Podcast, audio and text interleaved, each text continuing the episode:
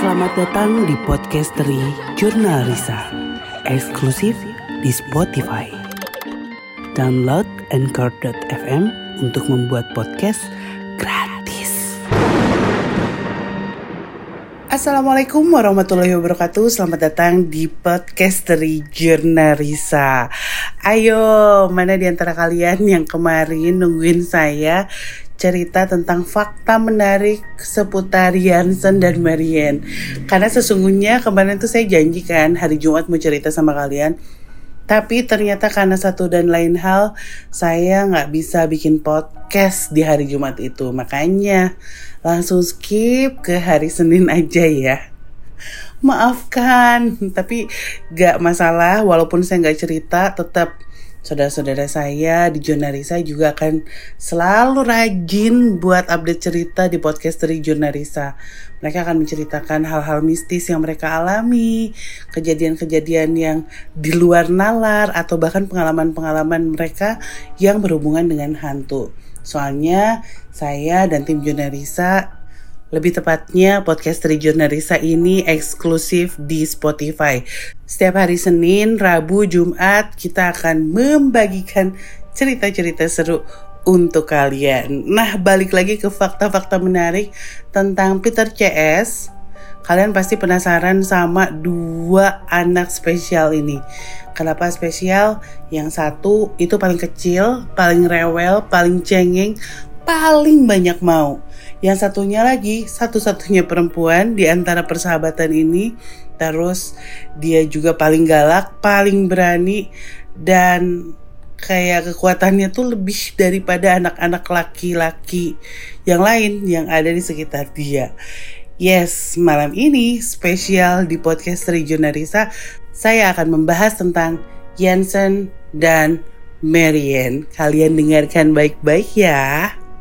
Mari kita membahas tentang Jansen. Di antara anak-anak yang lain, Jansen ini paling kecil kan, umurnya tuh kayak hampir 6 tahun. Tapi dia tuh punya karakter yang lumayan unik, di mana dia adalah anak yang cengeng, mungkin karena masih kecil. Terus dia itu suka banget warna pink. Itu jadi salah satu tanda tanya besar gitu di dalam kepala saya. Kok ada ya anak laki-laki yang suka warna pink walaupun sebenarnya ya sah-sah saja. Cuman kayak yang lain tuh sukanya kan kayak hitam, hijau, biru gitu atau putih, orange. Ini anak ini si kecil ini kok tahu tahunya suka warna pink gitu. Pasti kan ada ada seseorang yang uh, kayak menginspirasi dia sampai dia akhirnya suka banget semua benda-benda berwarna pink walaupun Jansen ya uh, bisa dibilang cowok banget gitu tapi dia suka kayak perintilan-perintilan warna pink nah itu juga jadi salah satu pertanyaan buat saya yang akhirnya terjawab pada saat saya menulis buku tentang Jansen. Kalau misalnya kalian mau tahu detailnya, kalian harus baca bukunya sih langsung. Saya nulis khusus tentang Jansen, itu isinya tentang perjalanan hidupnya, keluarganya, dan bagaimana akhir kisah hidupnya. Tapi untuk sedikit kisi-kisi atau fakta-fakta menarik yang mungkin kalian belum tahu, saya akan ceritain di sini beberapa fakta menarik tentang Jansen dan saya sih yakin ini akan bertolak belakang banget sama Marian. Mari kita baca satu persatu. Berikut 20 fakta menarik tentang Jansen. 1. Aku selalu dianggap remeh oleh teman-temanku jelas. Karena dia paling kecil dia paling rewel dia paling cengeng itu jadi kesenangan buat anak-anak yang lain termasuk saya. Karena anak ini benar-benar ya anak kecil penakut terus dia juga takut banget sama kuntilanak. Dan dia menyebut kuntilanak itu perempuan jelek atau wanita jelek. Itu adalah eh, kata-kata uh, yang diucapkan sama Jansen makanya nempel terus sampai sekarang buat saya dan saudara-saudara saya kalau kuntilanak itu ya wanita jelek gitu. Oke, okay. dua, aku sebenarnya tampan, hanya saja gigiku ompong merusak ketampananku. Yes, ini salah satu bentuk Hansen yang cukup menarik karena dia lucu banget kecil pucat, rambutnya pirang. Satu yang menarik itu ketika dia bicara atau dia tersenyum, itu akan jelas terlihat ada ompong di tengah-tengah giginya gitu. Jadi jelas banget itu yang jadi ciri khasnya si Yansen ini. Ompongnya kenapa kalian harus baca bukunya sih? Saya gak mau ceritain di sini. Tiga, aku rindu Annabelle. Selalu rindu. Annabelle itu adalah kakak perempuannya. Saya gak mau jelasin detail juga di sini. Kalian harus cari tahu sendiri. Empat, aku punya banyak teman wanita yang mengagumiku. Sama seperti Henry. Siapa lagi ya? William gak sih? Peter. Mereka tuh anak-anak yang cenderung narsis gitu. Layaknya anak-anak kecil pada umumnya sih yang yang merasa dirinya ganteng, lucu, dan digemari banyak perempuan. 5. Aku suka sekali kue. Risa, aku mau kue. Iya. Di antara yang lain, ini juga yang paling suka request nih. Kadang-kadang kalau mediasi tuh minta kue, minta susu, tapi itu jarang banget saya kasih. Beneran. Itu cuman kalau kayak di depan kamera doang, di depan kalian semua yang ayo dong teh kasih Yansen susu atau apa gitu ya itu baru saya lakuin.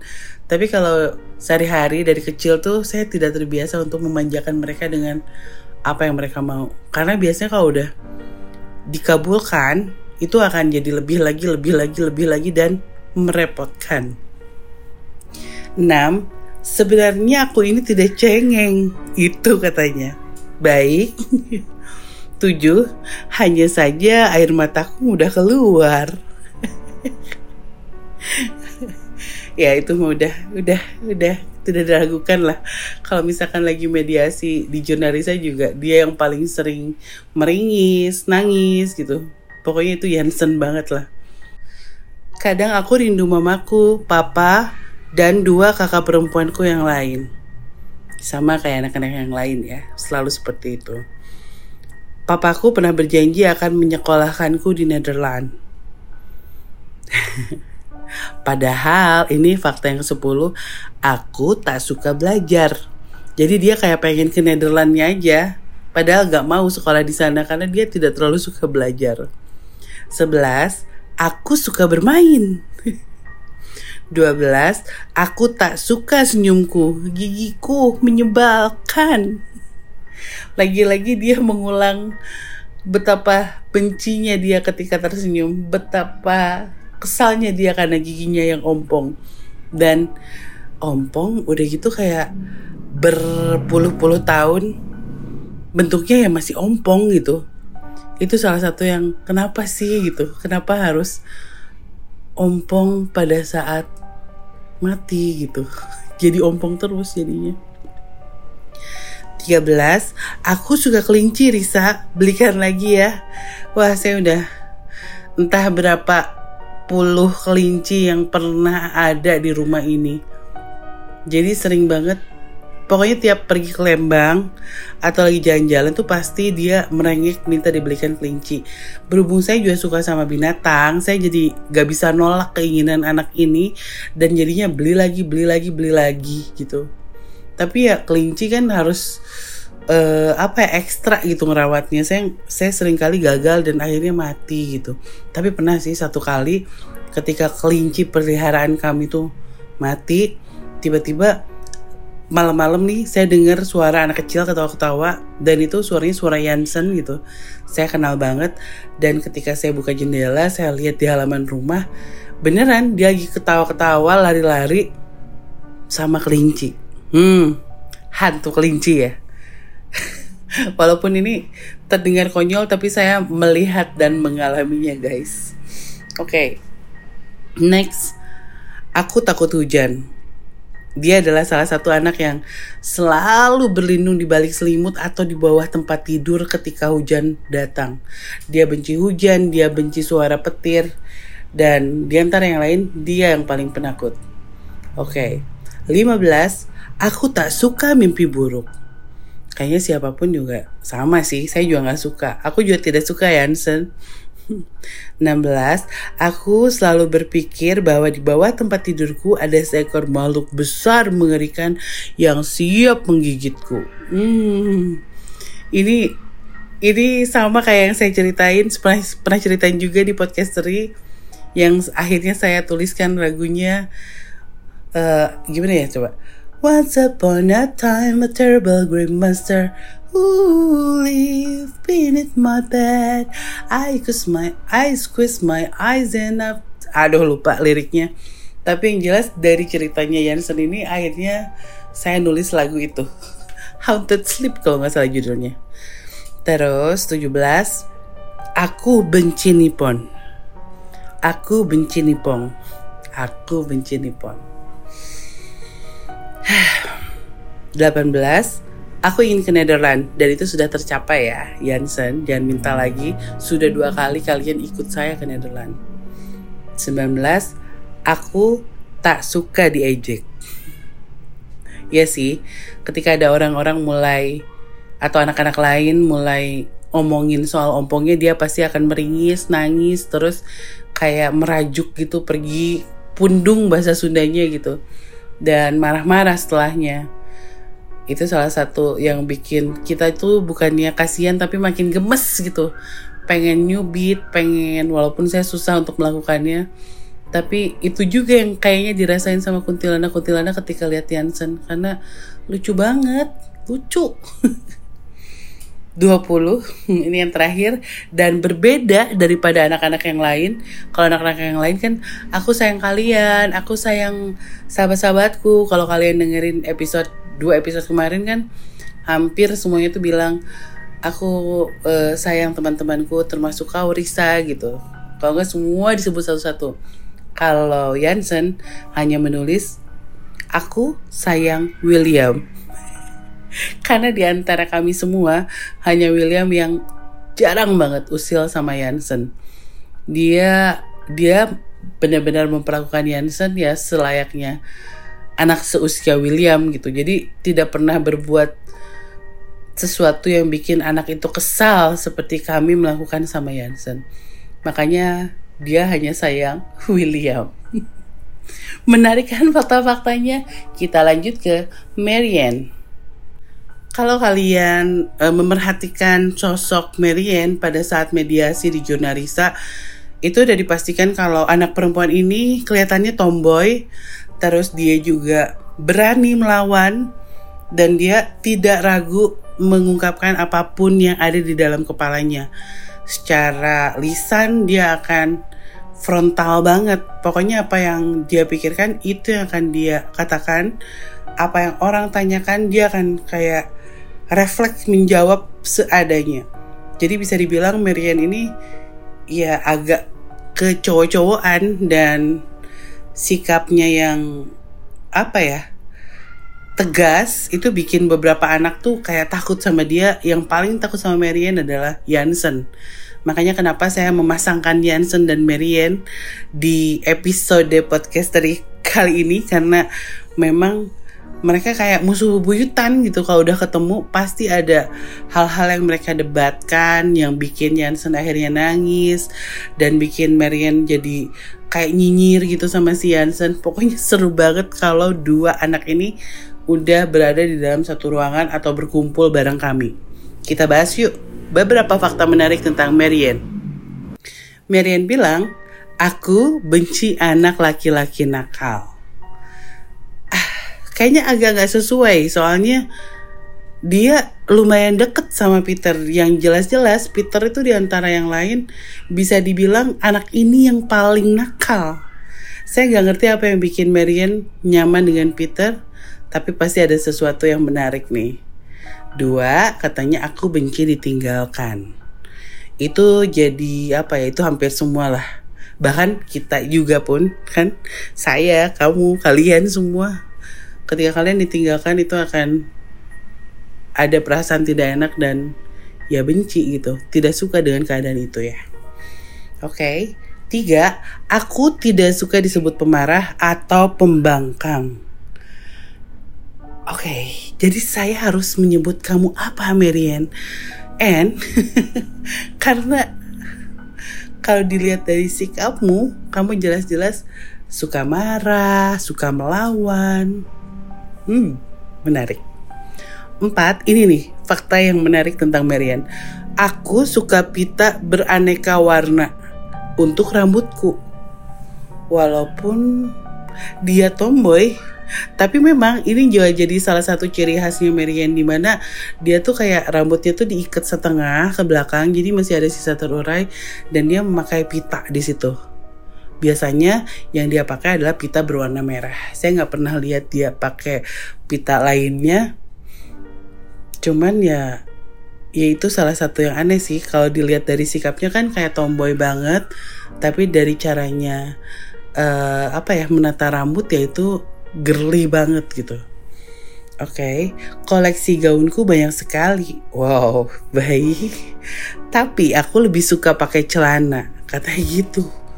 Karena memang sekarang pun ya, Marian kayak nggak pernah saya lihat dia pakai rok.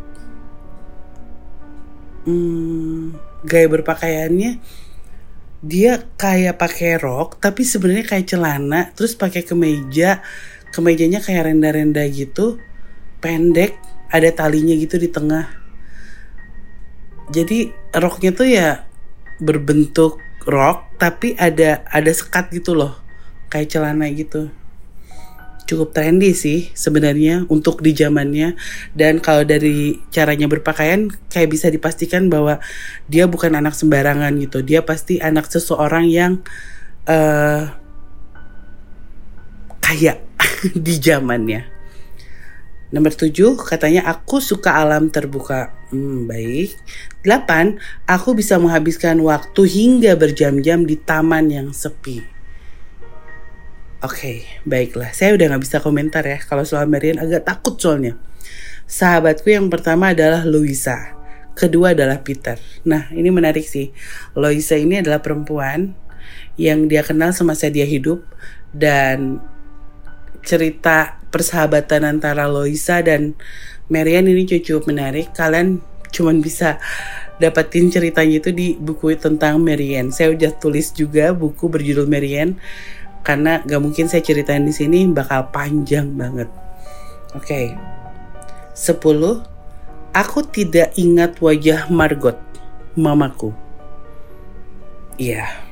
Dia konon dari kecil tuh udah kayak dipisahkan dari ibunya gitu uh, tapi yang saya nggak tahu dipisahkan atau bagaimana tapi yang jelas dia dia sih taunya ibunya tuh Margot meninggalkan dia gitu bukan dipisahkan tapi ditinggalkan lebih tepatnya 11. Aku mencari papaku hingga sekarang. Mungkin ini salah satu alasan juga kenapa akhirnya dia berkumpul sama Peter CS karena mereka kayak punya satu tujuan gitu untuk mencari seseorang atau sesuatu yang mereka uh, rindukan dan tidak pernah dipertemukan. Baik. 12. Dulu nilaiku di sekolah bagus walau aku jarang masuk. Tapi memang kalau dilihat dari sikap uh, Marian yang kritis, belak-belakan, itu jelas anak itu terlihat cerdas dan berbeda dari anak-anak lain. Ketika dia mengungkapkan pendapatnya, kelihatan gitu kalau dia adalah anak yang pintar. Jadi saya percaya kalau dia dulu semasa sekolah ya pintar. Oke. Okay. 13. Cita-citaku ingin menjadi pendeta. Bisa tidak sih? Uh, saya nggak tahu ya kalau dulu gimana, tapi kalau sekarang Iya bahkan tem saya punya teman ibunya adalah seorang pendeta, jadi sangat memungkinkan. Tapi ini cukup kontradiktif ya sama kelakuannya Marian yang kayak apa ya galak banget, tomboy banget, tapi ternyata cita-citanya tinggi banget gitu ingin menjadi seorang pendeta. Baik, aku suka sekali memanjat pohon dan memang itu yang sering dia lakukan bersama anak-anak ini makanya anak-anak ini tuh ngerasa kalau kayak mereka tuh memperlakukan Marian ya layaknya anak laki-laki karena Marian bisa melakukan semua hal yang mereka lakukan termasuk manjat pohon. Oke, okay, 15. Aku tak suka diatur. Jelas. Jelas itu sangat jelas. 16. Setiap Natal, aku selalu memohon agar aku bisa menginjakan kaki di Nederland. Walaupun sebenarnya kita tidak pergi pada saat Natal, tapi saya pernah mengajak Marian ikut serta ke Nederland. Ya, ikut sih dia, ikut, ikut, ikut. Oke, okay. 17. Aku sangat takut mendengar suara halilintar. Wah, ternyata ada kesamaan ya sama si. Oke, okay. 18. Dulu pengasuh di rumahku memanggilku si Nona Besi. Itu saya pernah tuliskan juga konon itu disematkan sama Marian karena dia adalah anak yang benar-benar keras kepala, dia tidak bisa diatur, dia tidak bisa disuruh-suruh, semua yang dia lakukan atas keinginannya sendiri gitu, selalu seperti itu. Ya, cocok sih sebenarnya kalau dilihat sekarang. 19. Aku suka sekali anak anjing. Sayang, dulu papa tak pernah mengizinkanku memelihara anjing.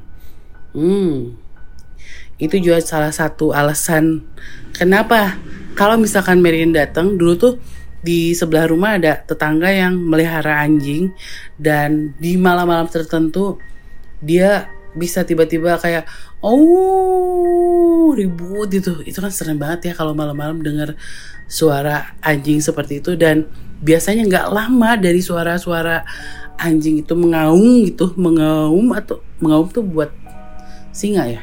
Buat macan. Pokoknya suara gitu oh itu pasti diiringi dengan kedatangan Marian dan yang lainnya. Jadi si Marian ini sering banget bermain-main dulu atau ngisengin anjing-anjing tetangga di sekitar rumah saya oke okay. 20 ini fakta terakhir tentang Marian wajahku dulu jerawatan sekarang hilang entah ke mana Baiklah, oke. Okay. Ini beberapa fakta menarik tentang Jansen dan Marianne. Kalau dilihat dari fakta-fakta yang mereka bilang sendiri, jadi ini bukan fakta yang saya tulis berdasarkan pengamatan saya, tapi ini adalah fakta-fakta yang mereka bilang ini adalah mereka kepada saya dan akhirnya saya tulis gitu. Kalau dilihat sih ya ada beberapa yang kayak mengada-ngada gitu. Ada beberapa yang oh iya sesuai dengan karakteristik mereka saat ini. Tapi yang pasti anak-anak ini punya karakteristik yang berbeda yang unik yang membuat mereka tuh ya spesial antara anak yang satu dengan yang lainnya tuh punya masing-masing kelebihan dan kekurangan yang bikin mereka bisa saling menutupi bersama-sama dan menjalin persahabatan yang begitu kuat. Sebenarnya kenapa saya memasangkan Jansen sama Marian ya karena dua anak ini adalah yang paling sering berargumen, yang paling sering kayak saling menjatuhkan gitu. Jansen mengadu tentang Marian, Marian mengadu tentang Jansen. Itu terus yang terjadi kalau misalkan keduanya tuh berkumpul. Terus di sini ada saya yang saat ini udah dewasa gitu, nggak segede mereka lagi jadi kayak tempat mengadunya anak-anak ini. Seru sih untuk membahas karakter-karakter atau fakta-fakta menarik tentang mereka. Jadi kayak ngebuka uh, kenangan memori tentang persahabatan kami sejak kecil. Saya jadi ingat lagi beberapa hal yang menarik tentang mereka uh, atau fakta-fakta yang mungkin saya juga selama ini udah lupa. Hmm seru kalau ngebahas tentang fakta-fakta menarik ini saya jadi ingat sama satu sosok yang sebenarnya saya pikir akan terus-menerus bareng mereka tapi ternyata tidak ada di antara mereka saat ini. Namanya Norma. Ini adalah salah satu anak yang hmm, Peter CS kenal berbarengan bersama Marianne tapi Entah kenapa Norma ini nggak pernah ikut-ikut lagi seperti layaknya Marian ikut-ikut Peter CS ke mana-mana. Saya pengen bahas tentang Norma, tapi nanti ya, minggu depan, Senin depan, nanti hari Rabu dan hari Jumat, saudara-saudara saya yang lain punya cerita menarik untuk diceritakan oleh mereka sama kalian. Dan kita, saya janji, akan membahas tentang Norma. Anak perempuan yang menarik juga untuk kita bicarakan anak perempuan Belanda yang konon katanya ini ini anak nih dramatis banget mudah menangis tapi dicintai oleh anak-anak atau alias Peter CS ini. Kita bahas minggu depan ya. Tetap dengerin podcast dari Jurnalisa. Saya Risa Saraswati pamit. Wassalamualaikum warahmatullahi wabarakatuh. Dadah.